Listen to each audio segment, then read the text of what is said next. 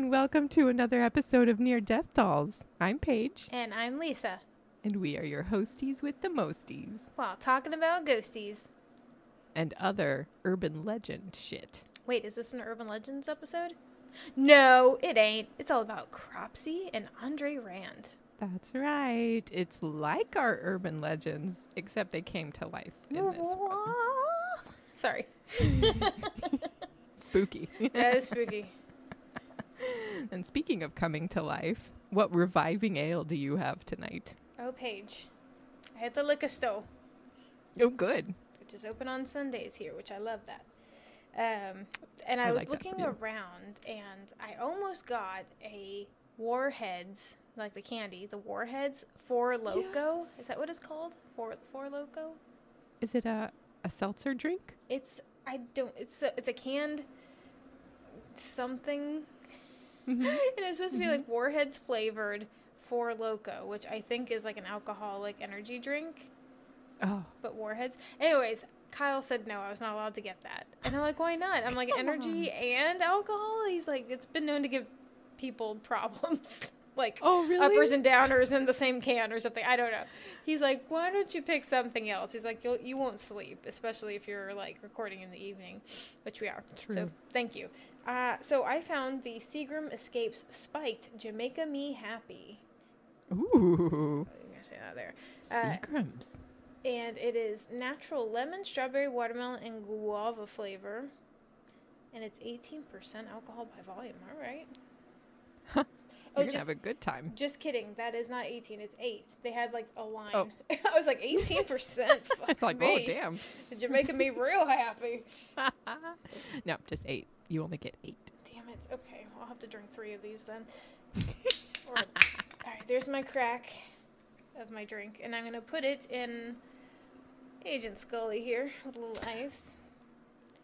Ooh, I can't wait to hear what it tastes like. I like Seagram's the brand. Can you hear it? I can. Enjoy. Pour, pour. It smells pink. It smells pink. It just smells pink. It's I can definitely smell the um well everything actually. Watermelon is more prevalent, so I'm gonna take the straw out of my water and put it in here. And try not to make too much noise. I apologize for a past episode where I had like ice in a drink and I was like sloshing and I had to try and cut out as many sloshing noises as I could. I was like, shit, Which episode was this? it's too loud. Oh, which one? I don't remember which episode it was, but I just remember hearing like know, son of a bitch. Was it one of our from the new season Yeah, or from from like season. two? Oh, It's from our- it's from our Listen, see if I reboot. can- Yeah, reboot. Our reboot. I'm glad they didn't recast us. Oh my gosh, that would have been the worst. Sophie and Boo, the new show. It's it's one of them whining and the other one's licking the mic. Who would be licking the mic? and Sophie would do that. In case you don't know, we're talking about um Paige's um, baby dog that she's babysitting, dog there you sitting. go. I'm like, wait, how do I describe this? And if you're watching the video of this, which we will put on YouTube one day, she's awfully cute. She's a teeny tiny like uh, Bichon mix, possibly. She's very very Bichon cute. Mix, I think. Yeah, She looks like a little white teddy bear. Yeah, like a you know a boutique brand dog, whatever you want to call it. They're very expensive and have a lot of health problems. So. Yes. Sounds like my dog too. Oh yeah. Oh, yeah. Well, Lisa, Yeah. Remember when we did an urban legend for Kansas not too long ago? possibly that we might have recorded just a few minutes ago. Yes. yes, that one. oh yes, yeah. You remember how briefly you mentioned that this uh, burger man of Kansas Mm-hmm. had a hook in one of the versions or that he'd pull you out of the car in? Yes. Today, our urban legend main episode that we're doing is is it's got a ring of that. You know that kind of urban legend feel of either he's got a hook for a hand, or he carries a machete, or He has a pickle for a, a penis. chainsaw. Huh? Huh? What did you say? What did I say? He has a pickle for a penis. A pickle for a penis. Look, Grilled that- hamburger face. grilled hamburger face, pickle penis, French fry fingers. Mm. Mm. I'll have you for dinner, sir. Delish. Delish. so, um, so yes, Andre Rand is our is our subject today, and there's a lot of stories about him, and one of them was that he had a hook for a hand. Oh damn! Now, how Yeah. often does that really happen? Except for maybe Captain Hook.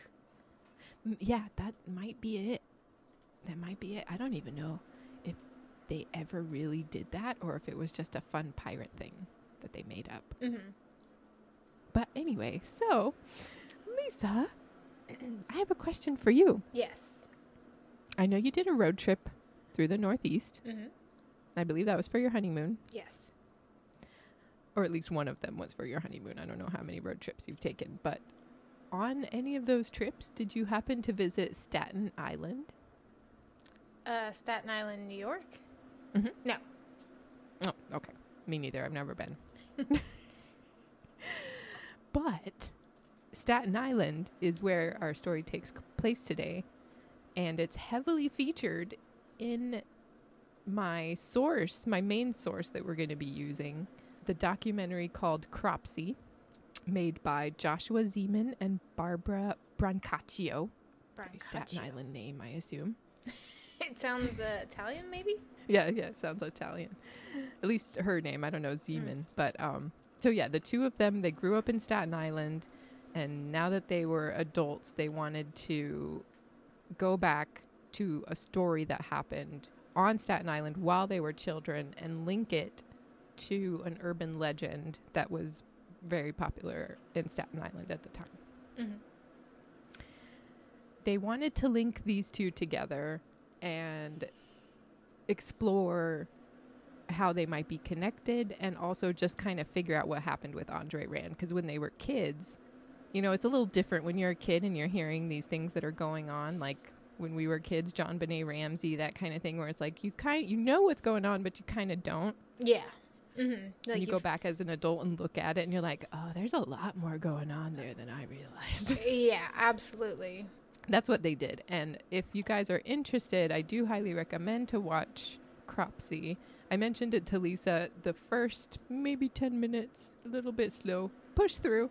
It gets better. yeah, I started it and got maybe ten minutes and I'm like, I don't know. I'm I'm bored. Move Yeah, on. Yeah, especially if you don't know what the story Yeah. is at all. Yeah, it's weird. Um, but once you get into it and kind of realize what the story, and after you listen today, it'll be easier probably to get through it. But it's on Prime. It's free on Prime, and it has been forever. I'm pretty sure I watched it on Prime in tw 2010. so it's Oh been wow. long time. so let's say. it's been a while. So, Staten Island is our setting today. And since you and I have never been, we might not know this part. I certainly didn't know this part. Did you know Staten Island used to be a dump? Is it not Like still? garbage. I'm just kidding. All I know of Staten Island is that's where the boat dropped off Nadja, Nandor, and Laszlo. That's right. Oh my God, I knew there was something. I was like, where? It is not the seat of power in America. It is where they the boat dropped them off. Yeah, that's right. And they just stayed there. yeah. You know what, Lisa? I feel so stupid. I forgot to tell you my drink. I forgot to ask. I'm such a Well, dick. I'm so sorry. Don't worry about it. We pro- I probably shouldn't have even brought it up because it is a non-starter type of drink. It is alcohol, Mm. but it's just vodka with water and a little bit of maple syrup for sweetening. Remember I was telling you about how I like my hamburger? Hmm I- and I'm like, you're probably gonna judge me, and I'm okay with. Are you okay with me judging you right now? Yes, Okay. I get it. I get it. Vodka, water, and maple syrup. A little bit of maple syrup. It's just whatever was left of the bottle. It's I know, right? I I thought, okay, I need to pick up some sparkling water or bring some from the other house I'm staying at so I can have another cocktail bomb, and I didn't. I forgot. So I was like, well, just plain old water and vodka.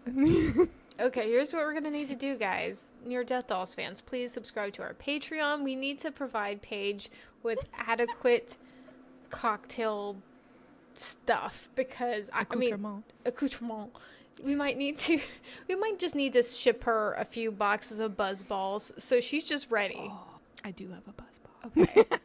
I'm gonna have to send want- buzz balls. Okay. Okay. Okay. Or like those really big ones. Have you seen those? They're the size of a football. I mean, a basketball.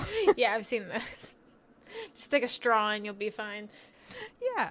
But anyway, so Staten Island is apparently a big dump Okay. for Manhattan and New York. They would just push all their garbage to Staten Island. hmm But eventually, people wanted to start living there. They wanted to get their own house, and you know, they couldn't afford anything in Manhattan, and there's Mhm. no real like, oh, you can buy a house with a yard. They don't have that available in Manhattan. So, Staten Island hmm became a suburb of Manhattan. Oh my, that's uh, that's then- quite a transition. Usually, it happens where it's a neighborhood and then becomes dumpy Yeah. yeah instead of a dump becoming home. opposite. Yeah, yeah. They got rid of all the garbage, started building homes. Um, but uh, oh, also when it was a dump, and probably even still to this day, the mob used Staten Island to bury dead bodies and hide them. The. Okay, I can believe that for sure. Yeah, yeah. If it's a dump, of course. What else you gonna dump if you're the mob? There's only so many times they can swim with the fishies before they float back up to the top, right? Yeah, yeah, yeah. Concrete shoes don't work as well as you think they do to keep the body down. N- Not no. You're right. You're right. Yeah. So it it has a apparently even still after all the garbage was taken off of the island, it's still kind of thought of as like, oh, the dump, like it's a it's a punchline Mhm. about Staten Island. I could see that. Okay. And this might partially be to blame for why Willowbrook Hospital, which we will talk about right now, became a dumping ground for unwanted children and adults Oh man. So it's actual like dumping grounds and human, living human dumping ground and dead human. Basically anything you want to dump. It sounds like this is your place, Anything. or it was. Yeah. Yeah. There was, yes, that's true. It has the hospital has closed down since then, and Okay. we'll figure out that that's a good thing. So, Willowbrook opened in 1947, and it was meant to be a safe place to house children with developmental disabilities. They were admitted by their parents, and some parents willingly admitted their child because of the social social stigma at the time Mm-hmm. you didn't want to have a child that was otherwise abled.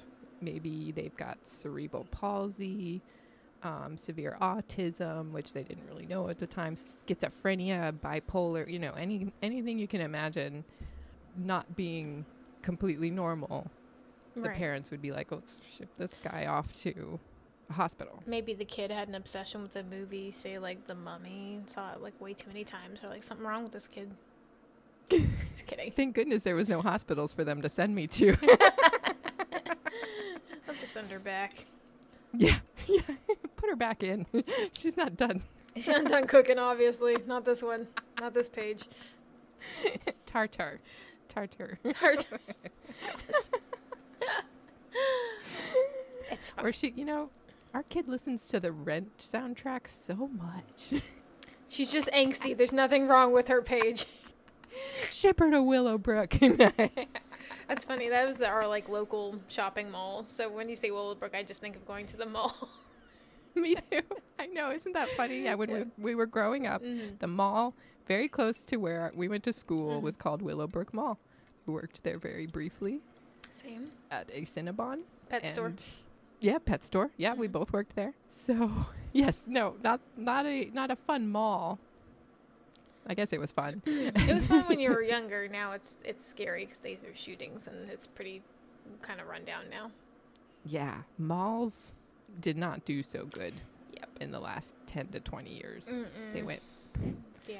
oh well. Oh well. But um so back to Willowbrook Hospital, um some parents like I said, some parents willingly sent their child away. Some of them were unable to take care of the child, so they sent them away. And then some of them were urged strongly by doctors to send their child away. Like, oh, this will be so much better for your kid because they'll have staff and support, and Mhm. you know, y- y- it's just the best thing for you to do for your kid. And it you, was not. and you as a parent cannot handle you know um, i remember watching the natalia grace uh, show or whatever and the mom gave up the you know the daughter because she had the the dwarfism and whatever else and they're like Yeah. you're not going to be able to handle dealing with this she's going to need lots of surgeries around the clock care like it's better you just give her up for adoption or you know commit which yeah yeah Which happened a lot, unfortunately. yeah Especially back in the day. But, you know, that Natalia Gray story, that's a whole another ballpark. Yeah, that's gonna be like a, a, a Patreon thing we might do. Let's cover that one. Oh, yeah. Watch it. Yeah. Like, uh, do a, a Dolly Docs. Yeah, that would be Yeah. really cool. We'll dolly docs that. So, originally, Willowbrook, Willowbrook was Mm-hmm. Built to accommodate 4,000 children. So it's quite a big, big facility. That's huge. I mean, for the time. hmm Yes, yes. So it it um it had different buildings and units. So it wasn't just one big building. It was kind of spread out and had like a campus sort of feel. Mm-hmm. So the the capacity was 4,000, but as with many medical facilities, especially ones like mental institutions, Willowbrook quickly became overcrowded, and by the year 1965, it housed 6,000 patients. Oof. Tight, tight squeezing. Tight squeeze, like sardines in a can. Mm-hmm. And it's about, so that's about 2,000 over capacity, Right. what they were supposed to originally have. And this included not only children, but they started accepting adults as well with developmental disabilities. That's not good. And maybe some of the kids that had just grown up in the Mm. facility, like just stayed there. They Okay. Didn't have anywhere else to go. That okay, that makes sense. But then accepting like new patients that are older, it's just it, even as they grow older, it's just gonna be a bad mix. Yes, you are right about that, Lisa. I don't have any specific stories about it, but they did because there were just so many patients and not enough staff, and they didn't care enough. They did not separate any of the patients from each other. Mm-hmm. It wasn't like, oh, these patients over here are okay to fraternize with each other, but these ones over here need to keep step. No, there's no separation whatsoever. Kids, adults, just whatever, whatever they wanted to do, and it was real bad.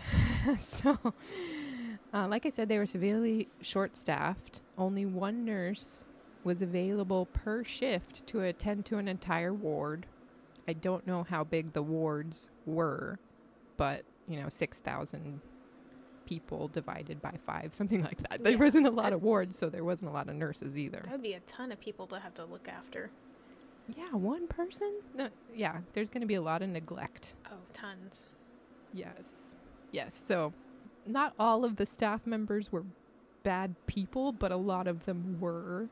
Mm-hmm. Um, they were corrupt and would sell drugs, like steal drugs from the facility and sell them. Mm-hmm.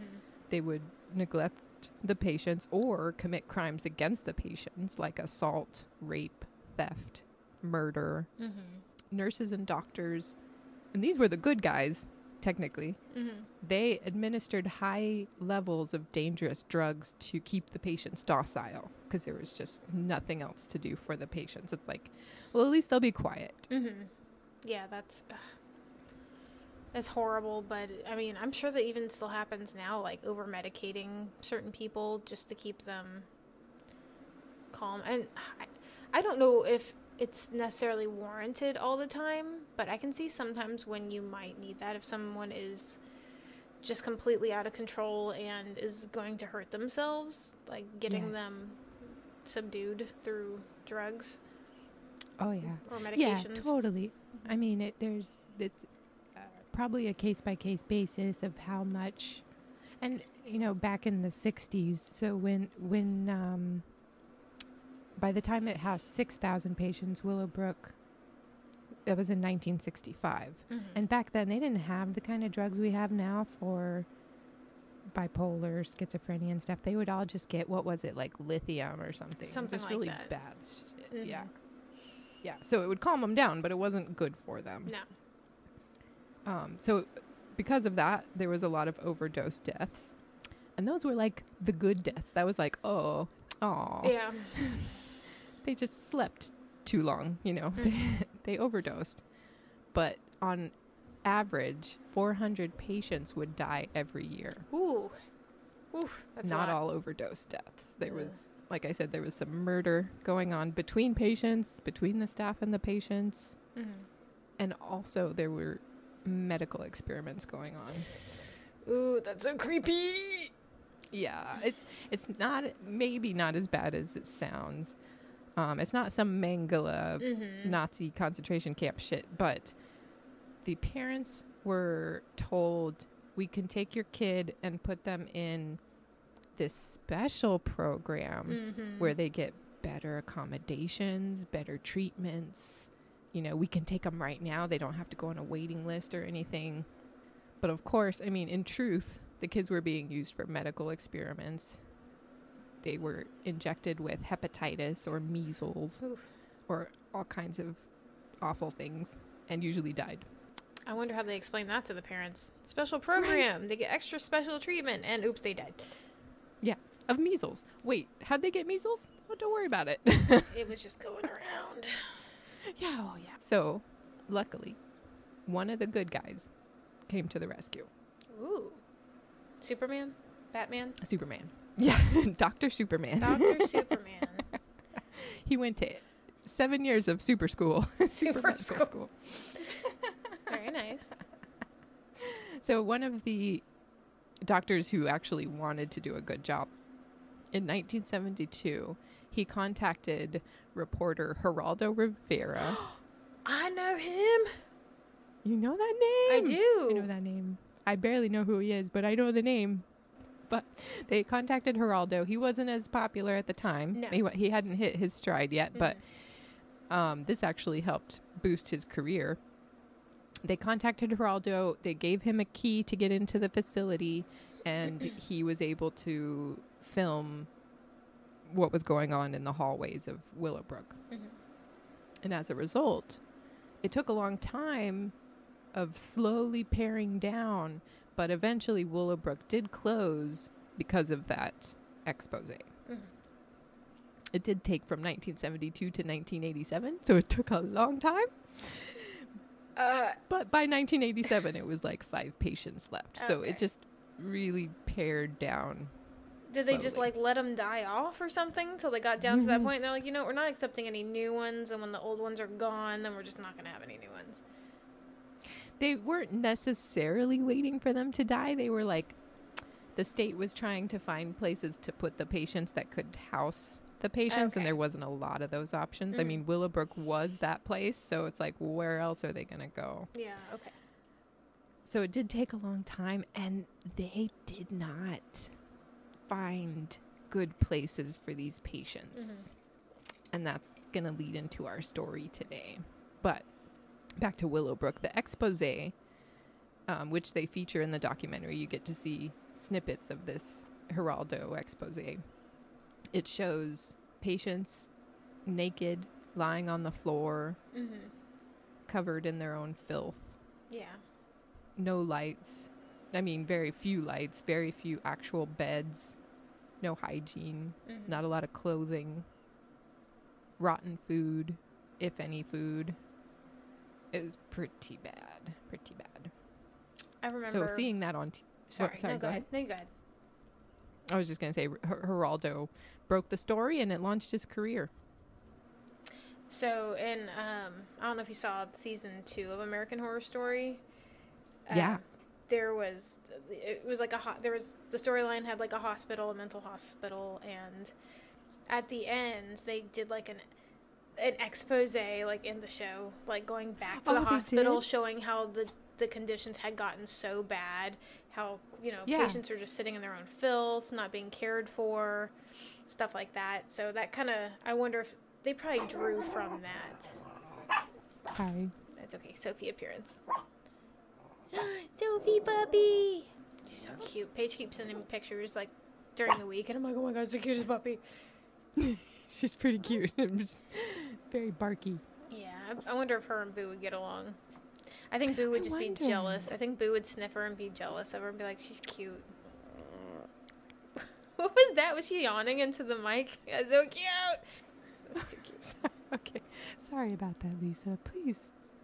What were you saying? No, no, just Sophie's cute. Uh, no, I was talking about American Horror Story, how they kind of um, might have taken some inspiration from real life from this, from Geraldo doing the expose, and they did like a reenactment of an expose in the show.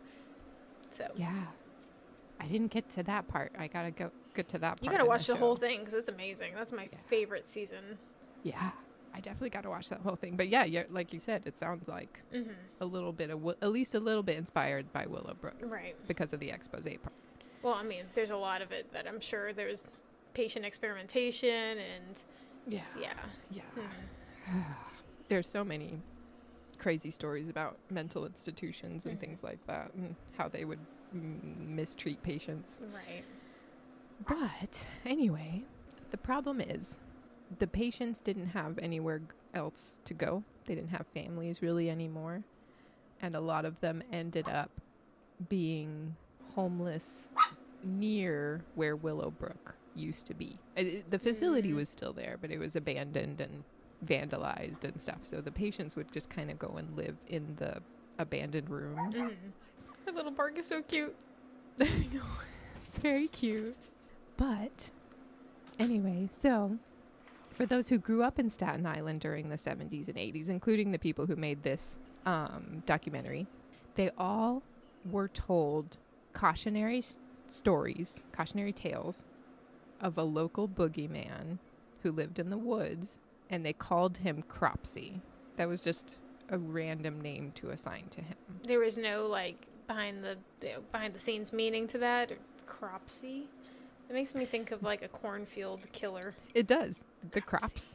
The crops. Yeah. The killer in the crops. Killer in the crops. Cropsey. Yeah. Yeah. I don't know why. I don't think the the people who made the documentary knew why Mhm. Cropsey was the name that was attributed to a man in the woods that was scary. And if there really were a bunch of patients living in the woods near Willowbrook Hospital, there's probably a lot of scary guys out there. Um, but it was used to keep children in line Mm-hmm. Give them, you know, a reason not to be out in the woods, especially after dark. Mm-hmm. So it was a boogeyman. It was like a, ah, Cropsey will get ya if you don't eat all your peas. I don't think th- my parents ever threatened me with any kind of boogeyman. Like, if you don't get to bed, the monster under your bed's going to eat your feet or something like that, you know? no, nothing. No, I don't think my parents ever threatened me with anything scary. Like, I mean, like No? that. Not with a boogie. Did, not like that. did your parents threaten you with some boogeyman? They didn't have to. My mom would just give me a nasty look, and I'd be like, "Ah." I'm gone. I'm gone. "I'm sorry, I'm sorry, I won't do it again." so not for me, but maybe for my siblings. I don't know. but yeah, it it was mainly not used like I said about eat all your veggies or anything. It was mostly like don't go out after dark, don't go to that shady part of the woods, that Mhm. kind of thing, Yeah. because Cropsey will get you.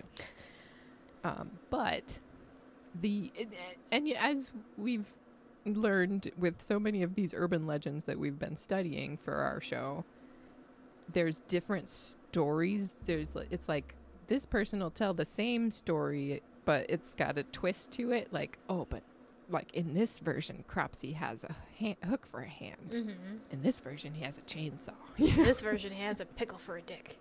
yeah, yeah. No, that's all of them. All Oh. of them have the pickle. That's the one consistency here. Mm. Pickle Mhm. dick. Yeah, pickle dick. Cropsey pickle dick. They they missed an opportunity. Pickle dick would have been better. That's that's the uh, urban legend I'm gonna create. Yeah, which you would create a wonderful urban legend. Thank Lisa. you. I might have to try my hand at it. Yeah, we might do a uh, what's it called? Fucking pasta, Creepy pasta. creepy pastas that we like the pasta rotini, creepy rotini. Yeah. It's like, oh, I might be hungry. No. but anyway. So the legend was ri- widespread the one of the big consistencies was that he would kidnap and kill children, and that he was uh, used to be a patient of Willowbrook. That was the consistent part. Okay.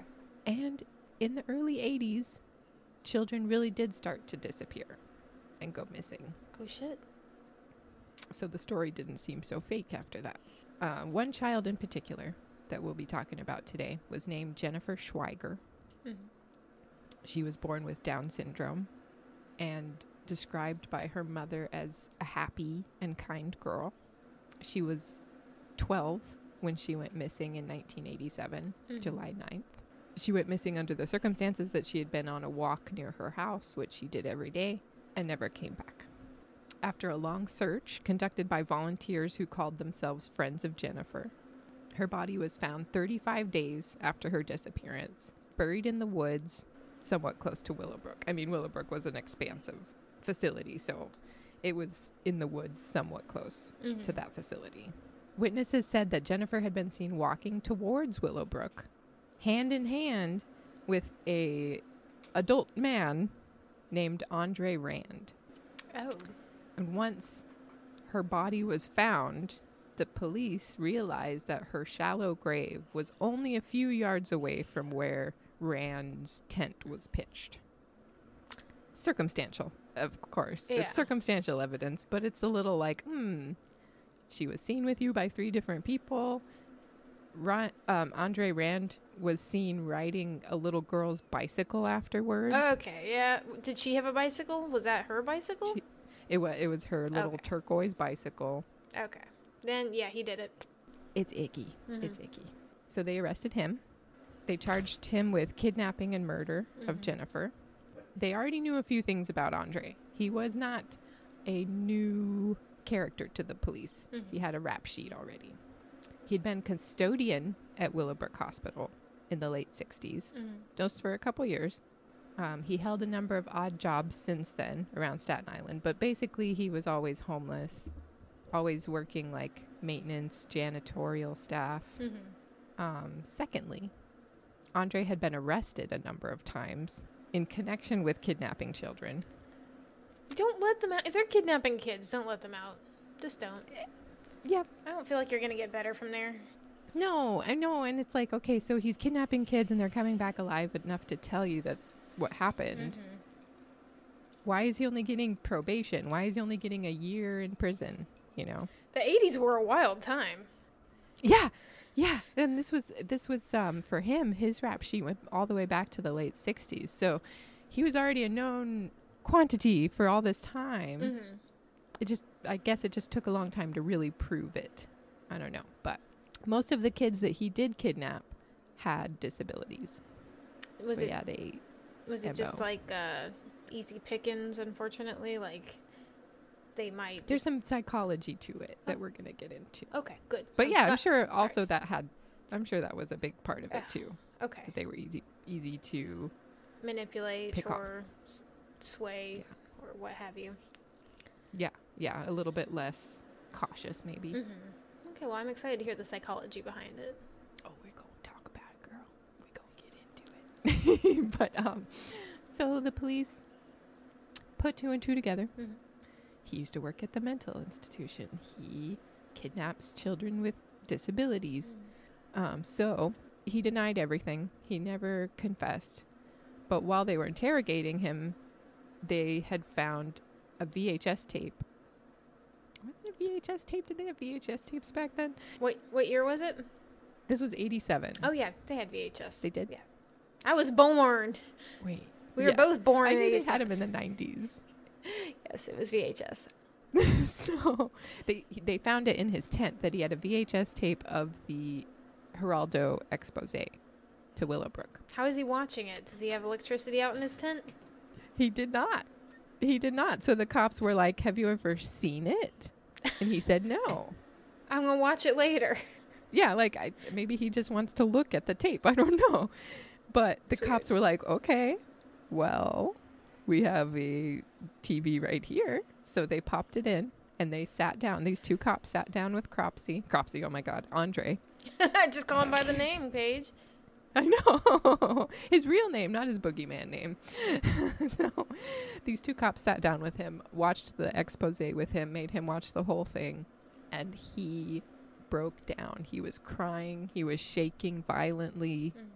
He had an episode just watching this. Now he was never a patient there. He was a custodian. He just kind of Yes. worked around and did odd jobs and. Okay, Yeah. so he was. yeah, he didn't even work there that long. It was just a couple years. But yeah, he wasn't a patient, but Maybe he should have been. maybe maybe should have been. Yeah, he's he he doesn't seem to be totally in his right mind. Mhm.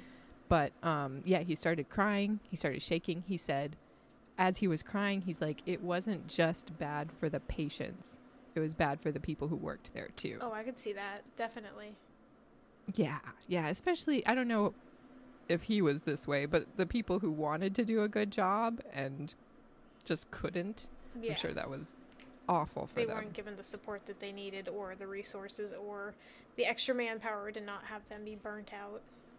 Yes, yes, exactly. And anytime they tried to make changes for the better, they would get like squashed down by the rest of the staff who was like, no, I like it the way it is. Yeah, because they get away with shit. yeah, exactly. Yeah, it's like I'm, I'm making a good living by selling these drugs that I'm stealing from the patients, all Mhm. kinds of things. Awful. But he still didn't admit anything. But because of watching this documentary and freaking out, he was essentially comatose for two days afterwards. Seriously? Wow. Yeah, he was he was mindless. He was, uh, or a very good actor, but he he wasn't able to talk or really look at anybody. And there is evidence of this in pictures of his arrest. Oh. Um, if you guys want to Google this, and we'll probably be posting this on our social media as well, there are picture. There's a lot of pictures of his arrest, of him g- coming down the stairs, and being led into a police car, and that whole roll of pictures and video. He looks Oh, I see him. Yeah, hold on. He's coming out of like a. He's like drooling on himself. yes, he's drooling. He looks blank, like his eyes are blank. He has his eyes, his face kind of down. He doesn't look like he's um there at all. Yeah, yeah, it's like he uh, disassociated. Mhm. He he went into a different kind of mental state. Maybe from stress, from Mhm. watching that expose and being at the police office, you know, police headquarters. Or he's a good actor. He's he might be a good actor. I mean, I the picture of him coming out of the police station. He's like being escorted by two police officers. He has his head down, his hands are handcuffed, and he's like drooling like very Yeah. Heavily. And I'm wondering. You can see it. I'm wondering if that's an act. Yeah, because totally, he could be that unstable, or he could just be drooling and trying to ham it up. He could have the condition where your salivary glands are overproducing saliva, and he's just just being himself. Yeah, Just just, letting letting it it, loose. Yeah. Yeah, totally, totally. We don't know. And there was an interesting thing in the documentary. They were talking to a professor of journalism who used these pictures and the headline for Andre Rand being arrested in Mhm. his journalism class because it was like it sold a lot of good papers because it was like, oh, clearly this is the monster who did this. Look at his Mhm. face. Look at him drooling. He's not human. Right. Or he's different. Yeah. He's definitely the bad guy. And I mean, I'm pretty sure he is the bad guy, but the headline of it was just like arrested, Mhm. but the subtext is, oh, he's definitely guilty. Right. Yeah. It all depends on how how you how you phrase it. Because I mean, Yeah. there's so many times, um, like just headlines of, especially like in politics, they'll put something, and depending on which way the newspaper leans, you know, left or right or whatever, it could mean anything. You could see two politicians shaking hands, and it could be like they just did a dirty deal. They sold, Yeah. sold their souls to the devil for this deal. Or they could be like, you know, new peace is coming to the U.S. Like, it all depends Same on same picture. same picture you have no idea because it's it's all based on how those headlines make it seem Yeah, they can twist it. mm-hmm. And in this case, if he had, I don't think he was innocent, like I said, but if he had been, Mm-hmm. those pictures could have shown his innocence as well. It's like, R- right. he's too simple. I don't know. Absolutely But no, it didn't. It made him look like a monster. okay and um, he, like I said before, he never confessed to the kidnappings or killings of. There, there are other children, not just Jennifer. But Mhm. Jennifer was the only one whose body was found, Oh, okay. um, and they they can't link the other ones to him. Mm-hmm. But definitely Jennifer is a little bit cir- circumstantially linked to him Right, just by proximity. By proximity, by witness. Oh, by testimony. witness. Yeah, you're right. Okay. But I mean, how But even then, th- how reliable is that? They could have just seen her with a man and had not seen his face very well, or I could see. I mean, he he does have a very specific kind of face. However, I I mean, there's been times where I could have seen like 20 guys and probably thought they were all the same guy or not. Yes, yes. If you don't know them, Yeah. or if you see him from behind because he's walking towards Willowbrook with this little girl, it could have been any one of those ex patients who lived in the woods. I mean, anybody really. Yeah. Yeah, it's all circumstantial, but and he did get the bike, but he could have stolen it from the person who kidnapped her. Could have just been laying there, and he's like, "Oh, cool, free bike." Yes. Yes. Yeah, so I feel like with the witness testimony and his previous arrests, hmm they were like, "Oh, this is the guy. This is definitely the guy." The prosecution only had witness testimony, like we just said, because maybe because there was no physical evidence except for people saying they saw her with him. hmm He didn't get convicted of murder, but he did get convicted of kidnapping Jennifer hmm and sentenced to 25 years to life in prison Wow. because of that. So okay, so just kidnapping, not murder. Yes, just kidnapping. So they they um both were on the table. Yeah, I guess. I mean, I hate to say it. That's probably a good thing because if they can't prove it, that's Yeah. probably for the best. I mean, he- may have done it; they just couldn't prove it. They just can't prove it. Yes. Yes. And kidnapping and he was seen by three people, so Mhm. if you trust witness testimony, then yeah, he probably did kidnap her, but we just don't know beyond that. So and and th- that's a pretty good 25 years to life. That's like okay, good. Whew, he's off the streets. hmm Okay, quick question, and you may cover Yes. it, and if if you're going to cover it in a minute, that's fine. Just tell me. Um, did they see the manner in which Jennifer was killed? You're going to cover that in a second. Oh my God! What? Someone knocked on the door. Oh, I, I was like, what did I say? Not you. No worries, no worries. I was just like, what? Did I uncover something? You- It's all good. Sophie's like, I saw that documentary. That's fine. I'll have a little. I'll have a little sip break. We both have skull skulls we're drinking out of today. We do. Yay! We do I love have it. skulls. Our skull cups today. Skull cups. Yes, we need near-death skull cups. We do. Oh my god. I'm gonna start looking on Zazzle. I should just design some. I'm already making T-shirts. I should just. yeah. Yeah, you are. Make some cute You little cups, too. go- I'll make a chibi, Yes. a chibi style Lisa and Paige near Death Dolls cup. Oh. That'd be cute. I would love that. Okay, I do that. I need to write that down while I'm thinking about it. We're gonna have some cute ass cups. We are. Go get yourself a near Death Dolls Lisa and Paige cup. Lisa Page. Paige. Have a drink with us while you listen. Yes. Unless you're driving or at work. You can have coffee. Could you that's true. That's true. Okay. Little Irish coffee maybe. Not while you're driving, Paige. Not while you're driving. Not while you're driving. So what were you saying, Lisa? I thought I uncovered some big revelation here. I said, okay, you can tell me if if uh, if you're going to cover this in a minute or not. But can you do you find out the manner in which Jennifer was killed? Oh, um, when they found her body, I'm not. I didn't have it written down, Okay. so glad you asked. Right. When they found her body, it was already quite decayed, so they didn't have.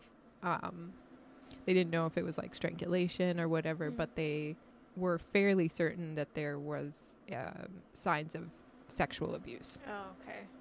So they can't tell if she was choked to death, but they can tell there was sexual abuse. Yeah, and I think the reason um, was the state of the body, like the way that the the clothes were taken off, Oh, okay. but still there, like Mhm. still on her. Yeah. Yeah. You can't just strangle somebody with. I was gonna say you can't just strangle someone so hard that their panties fly off unless you're into that kind of thing. I don't know if that's possible. We could try. I mean, I could try tonight, me and Sam. but it is Sunday evening. that's right. Okay. But yeah, yeah. So um, since then, several other cases of kidnapping kidnapped and missing children have been attributed to Andre, Mhm. also children who had disabilities, Mhm.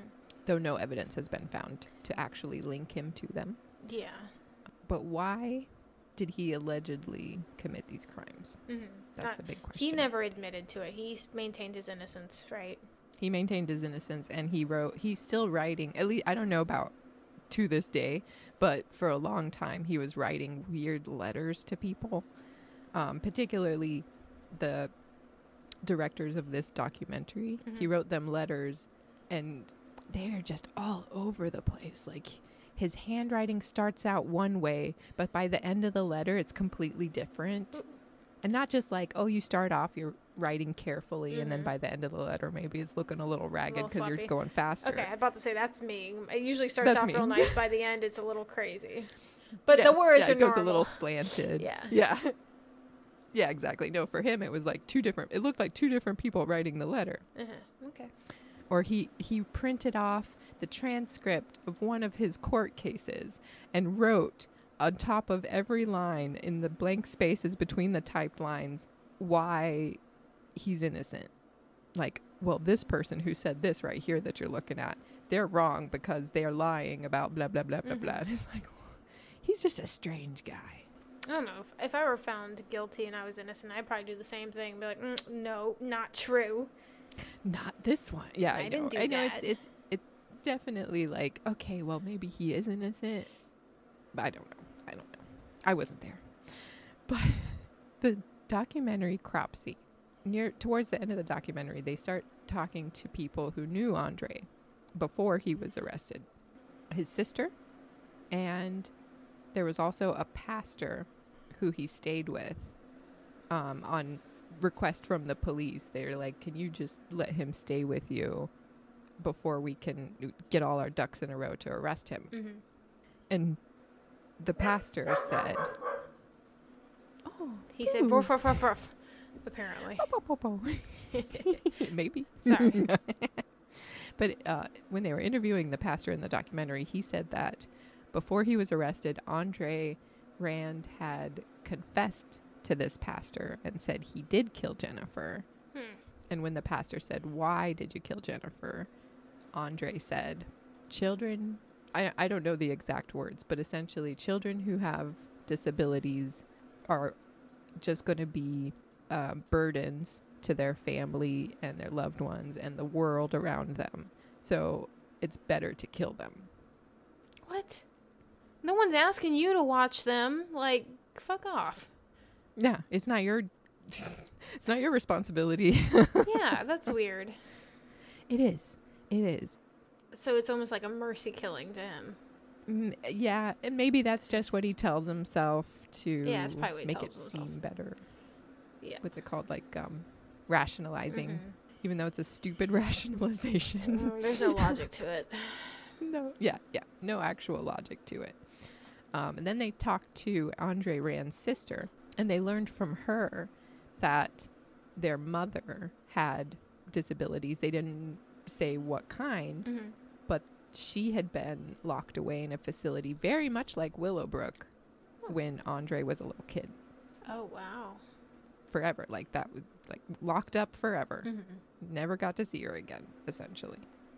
Huh. So between that, his Mhm. mother being sick Mhm. of some somehow, I don't, they didn't uh, specify what his mother had, but his mother having some sort of disorder, and then he might have his own disorder, and then working at Willowbrook where all these children are just being mistreated. Mm-mm.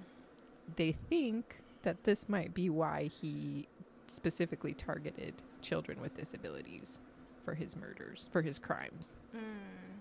He thought that he was doing them a favor by. That's what he thought. Or that's what he said he thought anyway. I think there's something else there. There's something else. Yeah, I think that that's more of a front that he put up. Yeah, something triggered him. Yeah, something triggered him. I think earlier in the episode you you hit it on the head maybe is that these children were a little easier to grab. Right.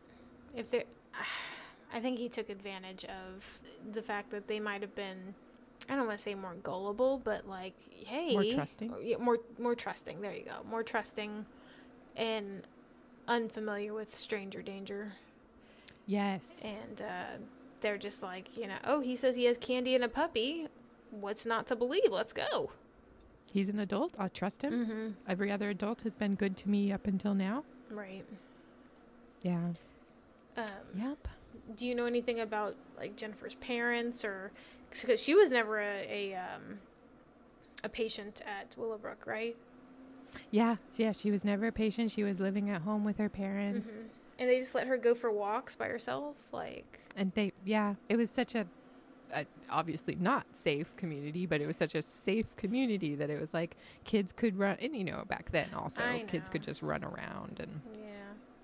and it was just in the middle of the day. I think they probably didn't even fathom that something could go wrong. Right, in broad daylight. Yeah.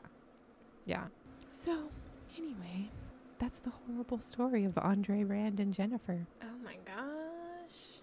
So- How do you feel about it, Lisa? I feel like I need to go watch a documentary. You might want to. yeah, I may want to. Um, yeah. So okay, so he was like what led to the urban legend of Cropsey. So the urban legend of him is there's a guy in the woods that goes around with a hook. He has a hook in in his urban legend. hook. Uh, they said machete, like Mm. a gun. Or it's just whoever was telling the story got to add the weapon of choice. Ah, choose your own adventure. So I'm gonna have to go watch the documentary. I have a lot of questions out. I don't know if they'll cover them or not, but like, how how how did they stumble upon her grave in the woods On her body? Yeah.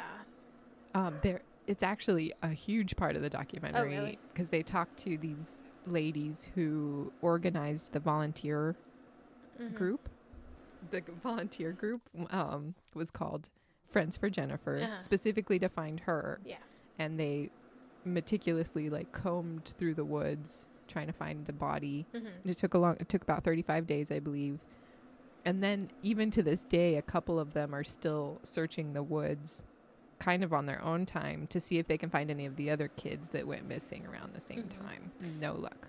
So okay, so other kids went missing. They said it was this guy, but they never found the kids. So they're They just kind of grouping it and saying he probably did it. Yeah, yeah, and there was more witness testimony like these other children had been seen with Andre, but there was Mhm. some questions of validity to the witness testimony in those cases. Like like they meant well, but maybe they were getting their wires crossed and like, oh, they thought they saw this, but Mhm. somebody else said that could- no, that's incorrect. So it's just it was yeah. just not enough to tie him in. I think it's easier to just go ahead and assume it was him and maybe start pointing the finger that way because it's easier to process when you have someone to blame. yeah. Very true. I don't know. Just my thoughts, my two cents. I I agree with you. It might because they haven't found the bodies and they're looking in the same areas where Jennifer's body was found. It's possible that Mhm. those other kids who went missing might have anything not anything to do with Andre Rand. Those particular ones because there was ones that he was arrested for and it was like, "Oh, you know, Mhm. he definitely did those other ones that he kidnapped and they lived afterwards." Right. And but those kids like went home. Those kids went home Okay. and were like, "It was definitely that guy." That guy. Yeah. Yeah. There was a story about how he picked up a whole group of kids in his van, Mhm. Took them to the airport to watch the airplanes, and they didn't even know they were being kidnapped. Like, he dropped them back off where he picked them up, Uh-huh. and it just seemed like he was overwhelmed. He was like, I got all these kids. I don't know what to do with them. it's too many. Let them go. Don't pick them up. Is the answer. That is so strange. So he got arrested for that. That was one of his arrests. I feel And like that one should have kept him locked up for a much longer time. That was, yes, yes, that was very strange behavior for a man who is free on the street. It's like he just went around, picked up a bunch of kids, and said, "Nah, you know, not today." Uh-huh. It's so weird. They talked to one of the kids who's grown up now in the documentary, and he was like, "We didn't even know. We were just goofing off." New bus driver. yeah, yeah. It's like, sure, let's go. Let's go hang out with this random guy. It's bizarre. But yeah, I mean, the reason I wanted to cover this story one is because we study ur- urban legends Mhm. for our urban legend series, and it's interesting to see an urban legend with a very definite origin. with with a more uh yeah words are escaping me right now but yeah a, a more concrete background and There source Yeah, yeah, and almost direct yeah input into a real crime. Mhm. Yeah, I think that's interesting because a lot of the ones we cover, they're like, well, there was this guy and he kills people, but no one's seen him in a long time or something. You know, it just kind of fizzles out Mhm. or gets more interesting every time someone tells it. It's like this one was literally about a guy who used to be in this mental institution who was kidnapping kids, and then there was a guy who was from a mental institution kidnapping kids. yeah right. That's yeah it, that is a good one though. Good, good for you. I'm glad you covered that.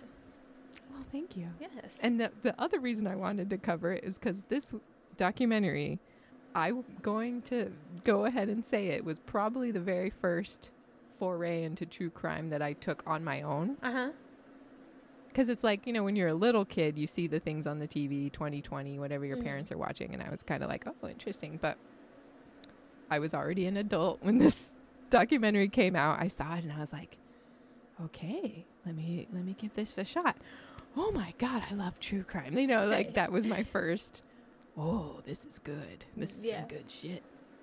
I mean, documentaries have become like the cool thing because you you think back as a kid, document. Oh my gosh, how boring! They're talking about the army ants of the West Andes. I don't know. Indies. I don't know. You- Whatever they made us watch at school. Yeah, that's what you think of, or something kind of like boring and dry with yeah. some British guy voicing over or something. Like, but now like there's documentaries on everything, and they're far more interesting than they used to be. Yeah, they got really good production values now. Yeah, yeah, and they and the storytelling has become very well, not ev- Tight. much better than it used to be. Yeah, and not every one of them are great, but there's some really good ones. Yeah, some unique storytelling that really grasps you and gets you by the balls and jiggles you Oh about. my those balls. Grab me, baby. That's right. But yeah, that's it. That's what we've got today. Oh, that was wonderful. Thank you. Like I, I love when I go into these and I have no idea about them. I couldn't hear you. What were you saying? Never mind. I know. I'm sorry. No, I was saying I like it when you tell like tell stories that I've never heard. Like I've heard of Cropsey, but I have never. I didn't know what it was about at all. Yeah, yeah. It just seeing the word Cropsey on the documentary, you have no idea what you're going to get Mm-mm. into. No clue. Yeah. And I was sitting in my head calling him Cropsey this whole time, and it's like, no, that's just No, a stupid legend. His name's Andre. but who cares about him? We call him Cropsey if we we'll want to. call him whenever we want. And he's still alive currently. he's still alive, and he's he he keeps trying to get parole, but he keeps getting denied. He's pretty old, right? he's old. He's old as I was like, he looked old in the picture, and that was in the what eighties, and yeah. That was in '87, and I think he was in his 40s at the time. oh man, he looked rough for forty. He looked rough. Yeah, he, he lived outside, so maybe just a little Uh, weathered. Let's see how old he is right now. I don't need images of how old he is. He's seventy nine. Wow. He has a very weird face. I don't think he's getting out. No, he probably got life. But that's a wrap. Thanks for listening, darling dolls. If you liked what you heard, please rate, review, and subscribe. And if you really liked it, come join our Patreon. We have so many extras for you, like our dirty talk show, Dolls After Dark. It's not really, I mean, it's it's dirty, but it's not like filthy. It's not like filthy, no. it's more like tea. It's so it's so we're bad. We're so bad. It's so bad. You want to split a piece of cake? It's so bad. um, yes. Always. right to my hips. Mm. and if you want to keep abreast of our goings on, come follow us on Instagram at Near Death Dolls Podcast, Tumblr, neardeathdolls.tumblr.com, and TikTok. I was going to say TikTok. TikTok. Search Near Death Dolls I'm Podcast. gonna say tit tats, TikTok. tit tit tats, like when you get a Yeah, a- tattoo on your boobie. Tit tats. Tit. That's right. And as always, my darling dolls, listen to legends. And watch out for the boogeyman. Woo! Boogeyman. Boogeyman. All right, Bye-bye. bye.